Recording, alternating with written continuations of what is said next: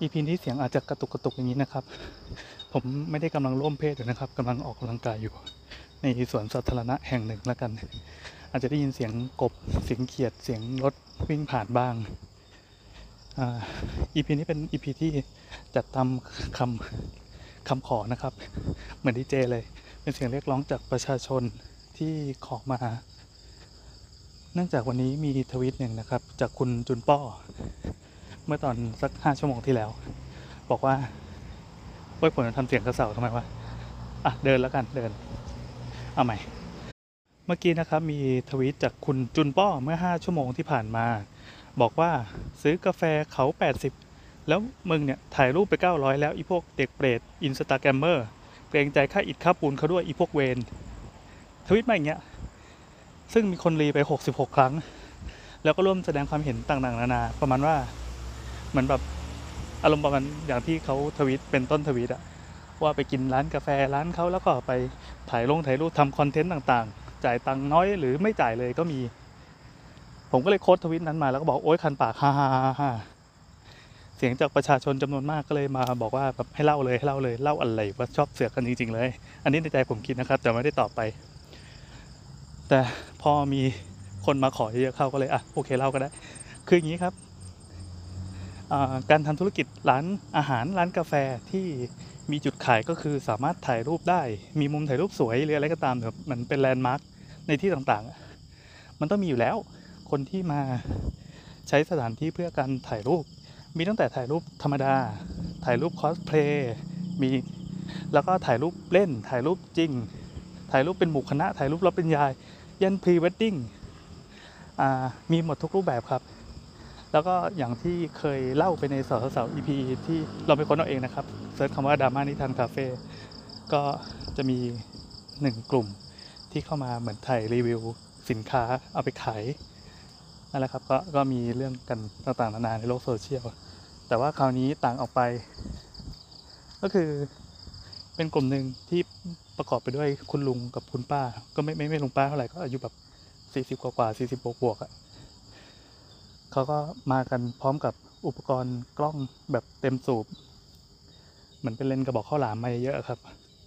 เสร็จแล้วก็ถ่ายกันในสวนในอะไรก็ว่าไป เราขอเล่าแบบละรายละเอียดไปนะเพราะเป็นคนเล่าดราม่าไม่เก่ง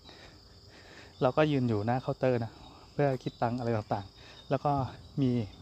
เมียมาช่วยคือในเสาร์อาที่เนี้ยเราจะเข้าร้านกันสองผัวเมียเพื่อไปคอยคุมส่วนฝั่งหน้าร้าน ส่วนน้องๆผู้จัดการหรือว่าทีมงานเขาก็ดูแลอยู่ด้านหลังเพื่อเตรียมน้ำเตรียมอะไรก็ว่าไปเพื่อแบบเป็น food runner อะส่วนเนี้ยก็จะเป็นคนแบบคอยต้อนรับลูกค้าแล้วก็พาไปนั่งที่โต๊ะเลยอะไรอย่างนี้ เป็นคนจัดแจงส่วนหน้า เราเป็น center ส่วนทีม back-end ก็พร้อมเสาร์ที่จะเป็นงนี้เพราะลูกค้าจะมาเยอะหนึ่งในหน้าที่ของเมียก็คือ คอยดูว่ามีลูกค้าคนไหนที่เข้ามา แล้วก็มาใช้บริการเป็นยังไงประสบการณ์เป็นยังไง แล้วก็มีวงเล็บไว้ว่า อยดูว่ามีคนมาเนียนใช้สถานที่ฟรีหรือเปล่า เออ ก็อย่างที่บอกว่า เออเราก็ลงทุนค่าสถานที่ไปเยอะ ซึ่งมันก็เป็นการสร้างบรรยากาศนะ มัน มัน มันจะต่างจากการทำร้านอาหารทั่วไปที่คนก็เข้ามาเพื่อมากินอาหารแล้วก็กลับ แต่เนี่ยคือคนต้องมาเสพบรรยากาศ ต้องมาได้รับประสบการณ์ที่ดีด้วย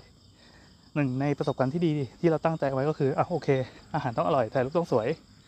ไอ้ถ่ายรูปสวยเนี่ยจริงๆมันเคย ตั้งเป็นกฎข้อที่หนึ่งเลยว่าร้านนี้จะต้องเป็นร้านที่ถ่ายรูปสวย แล้วอาหารต้องไม่เหี้ยขอแค่นี้ แต่เพราะเอิญว่าตอนหลังแบบพอพัฒนาอาหารมันมันอร่อยมันก็เลยมีคนมาเพื่อมากินอาหารด้วยอะไรอย่างเงี้ยแต่เรื่องสถานที่สวยอะมันสื่อสารออกไปง่ายกว่าในโลกโซเชียลพอมีการแชร์ไปเยอะปั๊บก็มีคนมาเพื่อมาถ่ายรูปกันเยอะ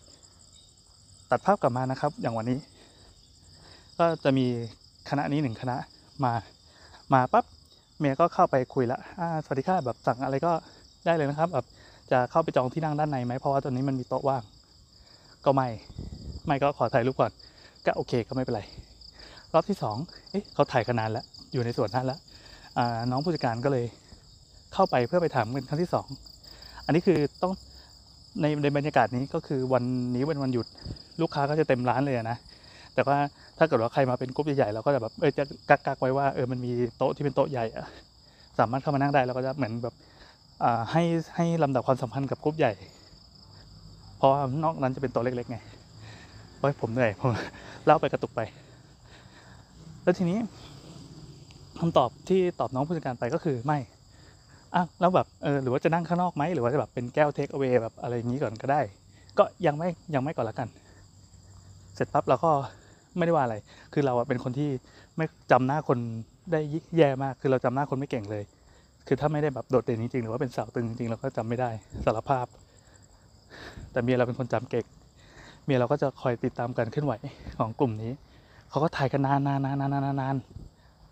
แล้วเสร็จปั๊บเขาก็กลับ กลับนี่คือเดินลอดอุโมงค์มันจะมีซุ้มอุโมงค์ก่อนที่จะเป็นประตูหน้าร้านนะเขาก็กลับกันไปแบบห้าหกคน เมียเราก็เฮ้ยเดี๋ยวเดี๋ยวเดี๋ยวเดี๋ยวก็พุ่งออกไปนอกร้าน แล้วไปคุยอะไรสักอย่างไม่รู้ ซึ่งเราก็เออเราก็ทำหน้าที่ของเราไปเราก็รับลูกค้าคนอื่นก็รับออเดอร์อื่นๆก็ว่าไป เมียเราเดินกลับมา แล้วก็ไม่ได้ว่าอะไรก็คือเขาก็ไปทำหน้าที่อื่นต่อไป แต่กลุ่มลูกค้ากลุ่มนี้เขาก็เดินเปิดประตูตามเข้ามา แล้วก็เดินเข้ามาสั่งกาแฟ สั่งอะไรดื่มคนละอย่างสองอย่างอะไรเงี้ยเสร็จปุ๊บก็นั่งที่โต๊ะใหญ่ ก็เมียเราก็กระซิบกระซาบกับน้องผู้จัดการ ซึ่งซึ่งอันนี้เราไม่ได้อยู่ในหลุมเราก็เลยไม่รู้เรื่องด้วย ไม่รู้ว่ามันเกิดอะไรแบบสงครามจิตวิทยาขึ้น สรุปก็คือ เมียเราวิ่งไปพูดว่าแบบประมาณว่าไปไปถามนะเป็นครั้งสุดท้ายว่าแบบ จะใช้บริการหรือเปล่าจะอะไรมาแบบซื้อเครื่องดื่มหรืออุดหนุนร้านหรือเปล่าอะไรเงี้ยแบบปรากฏว่าเขาก็บอกว่าเออแบบไม่แหละ แล้วก็จะกลับกัน นั่นแปลว่ากลุ่มนี้ก็เป็นกลุ่มที่มาขอขอถ่ายรูปฟรีนั่นเอง ซึ่งอาอาจจะดูโหดร้ายนะแต่อันนี้มันเป็นธุรกิจอะคือเราเราก็ตั้งใจทำร้านนี้ขึ้นมาเพื่อให้แบบคนที่เป็นลูกค้าได้เข้ามาใช้ แต่ถ้าเกิดว่าเข้ามาแล้วแบบ เออไม่ได้จ่ายสักบาทว่ากันตรงๆก็คือ มันก็ไม่โอเค พอเมียวิ่งไปชาร์จ พอเขาบอกว่าไม่ เมียก็เลยบอกอ่าถ้าไม่ไม่งั้นก็แบบเออขออนุญาตแบบ เรามีมีบริการเช่าสถานที่ด้วย มันก็มีลูกค้าที่เข้ามาเช่าถ่ายพรีเวดดิ้งแล้วจริง ๆ ก็ค่าสถานที่ก็เป็น rate เท่านี้เท่านี้ กลุ่มนั้นเขาก็เลยเหมือนตีสีหน้านิดหน่อยแล้วก็เข้ามาข้างใน ก็กินกาแฟแบบเทคเอา a y อะไรเงี้ยกันเสร็จปั๊บก็ออกไป แล้วก็มีดาวโผล่ขึ้นมาใน Google Map เป็นหนึ่งดาว ปิ้ง เมียเราซึ่งเป็นคนที่ซีเรียสเรื่องการให้รีวิวมาก เพราะคือเราเป็นคนที่รับ notification ไงเวลามันมีแบบเราเราคนคุม account Google My Business พอมีหนึ่งดาวโผล่ขึ้นมาปิ้งเราก็จะแคปจอแล้วก็แบบเอาไปปล่อยในกลุ่มไลน์ให้เมียเห็นเมียเห็นแล้วก็จะแบบกริ้วมากกริ้วมากก็จะแบบกรี๊ดกรี๊ดกรี๊ดแต่ก็ไม่เป็นไรเพราะว่ามันเป็นหนึ่งดาวดวงแรกของร้าน ตั้งแต่เปิดเปิดร้านมาอันนี้เป็นหนึ่งดาวดวงแรก นอกนั้นก็จะเป็นแบบสี่ดาวห้าดาว บางทีก็มีสามดาวแบบไม่พูดอะไรบ้างก็มี เออเราสนใจคอมเมนต์ที่ที่มีการเขียนตอบด้วยนะว่าอาพอใจหรือไม่พอใจอะไรเงี้ยเราจะได้มาปรับปรุง แต่ถ้าเกิดว่าเขียนใส่หนึ่งดาวมาแบบเปล่าๆเงี้ย จริงๆ ก็รู้แหละว่าเกิดอะไรขึ้นนะแล้วก็ได้แต่คอมเมนต์ต่อไปก็ว่าเออถ้ามีอะไรที่แบบไม่พอใจสามารถแสดงความเห็นมาได้นะครับ แบบจะวิจะวิจารณ์หรือว่าจะเสนอแนะอะไรก็ เราก็ยินดีน้อมรับเอาไปปรับปรุงอะไรว่าไปเขียนงี้แหละ ขียนโคตรแบบทางการนะแต่ก็รู้แหละว่าเขาคงไม่ได้มาตอบเขาก็ให้หนึ่งดาวแล้วเขาก็ไปอันนี้ก็อย่างที่เราบอกอยู่เสมอไม่ว่าจะเป็นที่ไหนก็ตาม เราคิดว่าไอ้การระบบการให้ดาวเนี่ยมันไม่แฟร์ไม่ยุติธรรม เป็นระบบ user experience ที่แย่สำหรับการทำธุรกิจใดๆก็ตาม เพราะว่าในฐานะของลูกค้าเราจะจริงจังกับการไปเห็นร้านไหนก็ตามที่แบบเฮ้ยถ้าคะแนน ร้านนี้สี่ดาวกับคะแนนร้านนี้สามดาวเนี่ยมันต่างกัน ความน่าไปมันต่างกัน เหมือนแล้วดูที่พักดูรีสอร์ทโรงแรม อันนี้มันได้ส่ง4.5 ดาวเนี่ยคะแนนดาวมันจะปริ่มๆไปเกือบ5ใช่ไหมมันจะดูแบบอิ่มเอมมาก กับอีกที่มัน 4.1 ดาวเงี้ยคือดาวมันจะปริ่มๆมาติด 4 ดาวมากกว่า แล้วก็เทใจไปฝั่งที่ได้มากกว่าอยู่ดี อันนี้เป็นโลกของโซเชียลโลกของการมีเรตติ้งจริง ๆ มันมีผลส่งผลจริง ๆ ดังนั้นไอ้พวก แพลตฟอร์มการซื้อขายออนไลน์ไม่ว่าจะเป็น AliExpress หรือว่าเป็นพวก Shopee Lazada อะไรต่างๆเนี่ยเขาจะมีใบใบแนบมาด้วย เวลาเราซื้อของปั๊บเขาแนบกระดาษมาอันหนึ่งว่าเออถ้าแบบพอใจช่วยไปกดให้ 5 ดาวหน่อยนะ หรือว่าแบบเขียนไว้ในนั้นเลยว่าถ้าไม่พอใจอะไรกรุณาแบบคอนแทคเรามาก่อน อย่าเพิ่งแบบไปให้1ดาว เพราะว่ามันมันมีผลมากๆกับทางร้าน เชื่อเถอะครับอันนี้มีผลจริงถ้าคุณไม่พอใจร้านไหนคุณไปถล่มมันเลยด้วยหนึ่งดาวซึ่ง ร้านนิทันคาเฟ่เคยโดนมาแล้ว ในในกรณีดราม่าคราวที่แล้วนะครับ ไปตามหาอ่านได้ในในวาร์ปแรกเราไม่เราไม่ย้ำแล้วก็ไม่มีปัญหาครับ ก็เราก็พยายามจะรักษาคุณภาพอย่างเงี้ยต่อไป อะไรที่มันไม่ดีเราก็ปรับปรุงให้ดีขึ้นนั่นแหละถ้าใครที่มาแรก ๆ ก็จะเห็นว่าแบบเอ้ยมันมีหลายอย่างที่ดูยังดูไม่ลงตัว แต่ณปัจจุบันนี้มันก็ปรับปรุงให้ดีขึ้น ในฐานะแบบเจ้าของร้านแล้วก็เป็นคนที่รู้สึกว่า อยากให้อยากให้อะไรที่เราทำมันไม่แย่ อย่างน้อยไม่ต้องไม่แย่เออถึงมันจะแบบไม่ได้ดีที่สุดเพราะงบประมาณเรามีเท่านี้ แล้วก็ความสามารถเรามีเท่านี้ แต่เราคิดว่าภายใต้ข้อจำกัดเหล่านี้เราทำให้ดีที่สุดได้ให้จริงๆพอละพอละไม่ขายโฆษณาละอันทีนี้ก่อนจะปิดท้ายอขอนึกไปถึงเคสก่อนๆแล้วกัน มันก็จะมีแบบที่แบบไหนที่ถ้าคุณเป็นลูกค้า แล้วเจ้าของร้านรู้สึกไม่โอเค เอออ่า ถ้าเป็นวันธรรมดา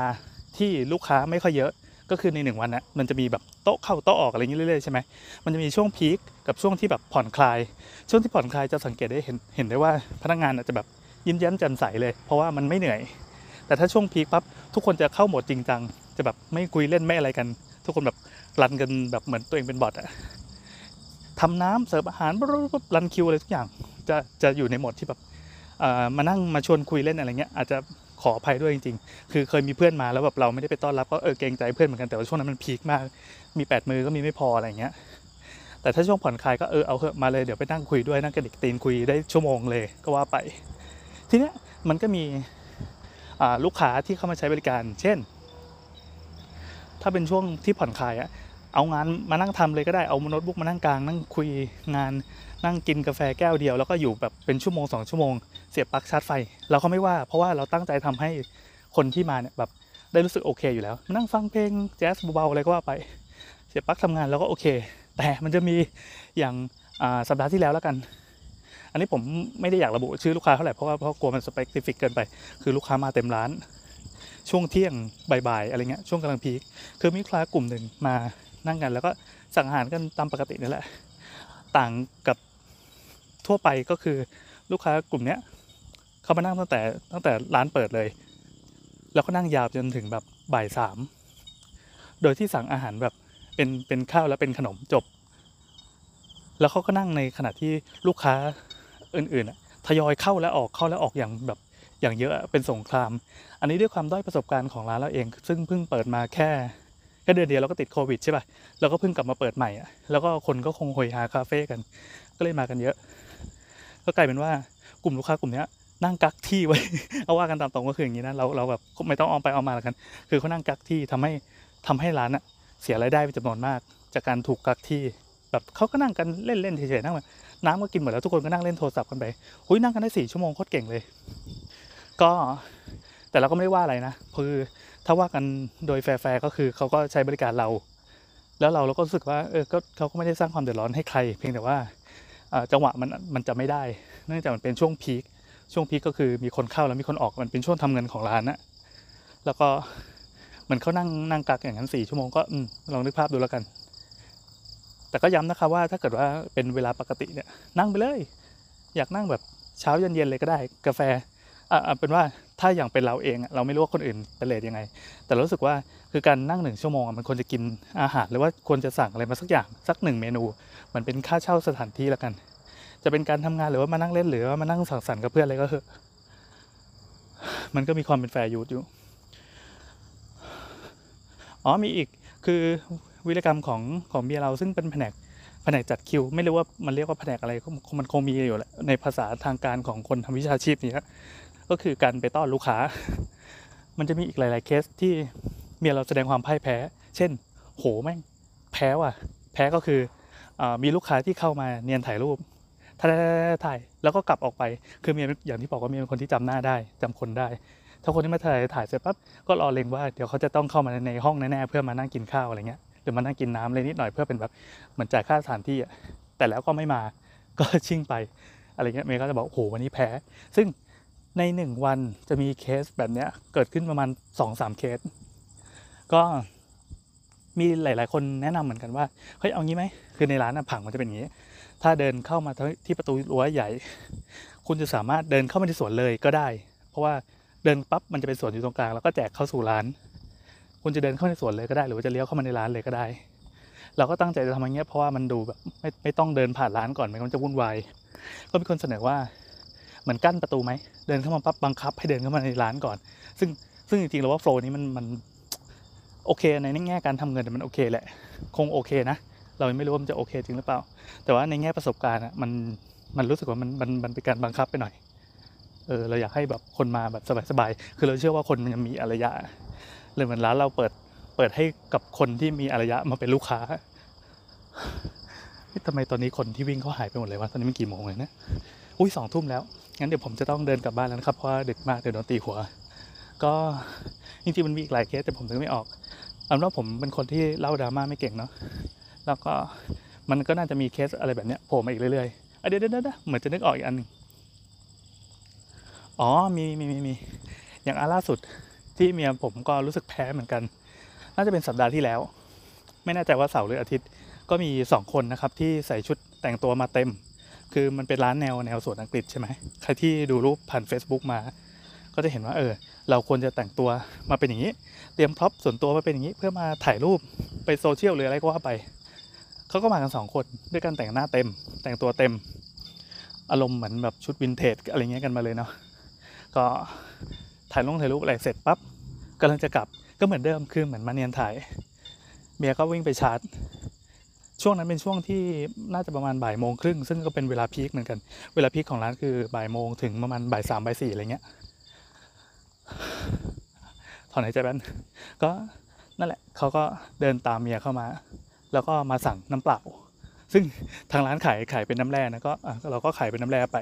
ก็ถามเอาน้ำแข็งเท่าไหร่เอาน้ำแข็งสองก็น้ำแข็งฟรีก็ให้กินไปเป็นน้ำเปล่าขวดขวดประมาณห้าร้อยห้าร้อยมลนั่งกินกันสองคน แล้วก็นั่งกินกันทัน คือตอนแรกอะเขาจะกลับกันอยู่แล้ว พอเมียไปปั๊บเขาก็เลยนั่งกินน้ำเปล่ากันสองคนแบบค่อนข้างนานเหมือนกัน แล้วก็ที่ร้านก็ใช้หลอดแบบเป็นหลอดกระดาษอะนึกว่าว่าหลอดละบาทอะไรเงี้ยเขาก็นั่งกินกันนานเหมือนกันจนจนสุดท้ายเขาก็แบบ เหมือนพอลูกค้าเข้ามาเยอะเมียก็เลยแบบต้องไปขออนุญาตเชิญ ว่าเออแบบเดี๋ยวออกไปเดินข้างนอกไหมหรืออะไรเงี้ยเขาก็เลยเออลุกออกไป เมียเราจะเป็นแผนกโหดนะครับ เหมือนในหนึ่งร้านอะมันจะต้องมีตัวละครแบบเนี้ยที่เป็นคนที่คอยจัดการเรื่องเด็ดขาด คือไม่รู้แต่บ้านใครที่เล่นมุกกลัวเมียเพราะเออเมียเป็นคนอย่างนั้นอย่างนี้ ตลกอะไรเงี้ยบางคนก็แบบถือว่าเป็นเรื่องที่ไม่โอเคกับในในแง่ในแง่เฟมินิสต์ในแง่ปิตาธิปไตยนะเหมือนเอาเมียมาล้อเล่นอะไรเงี้ยจริงๆเมียเราโหดจริงๆ จบครับ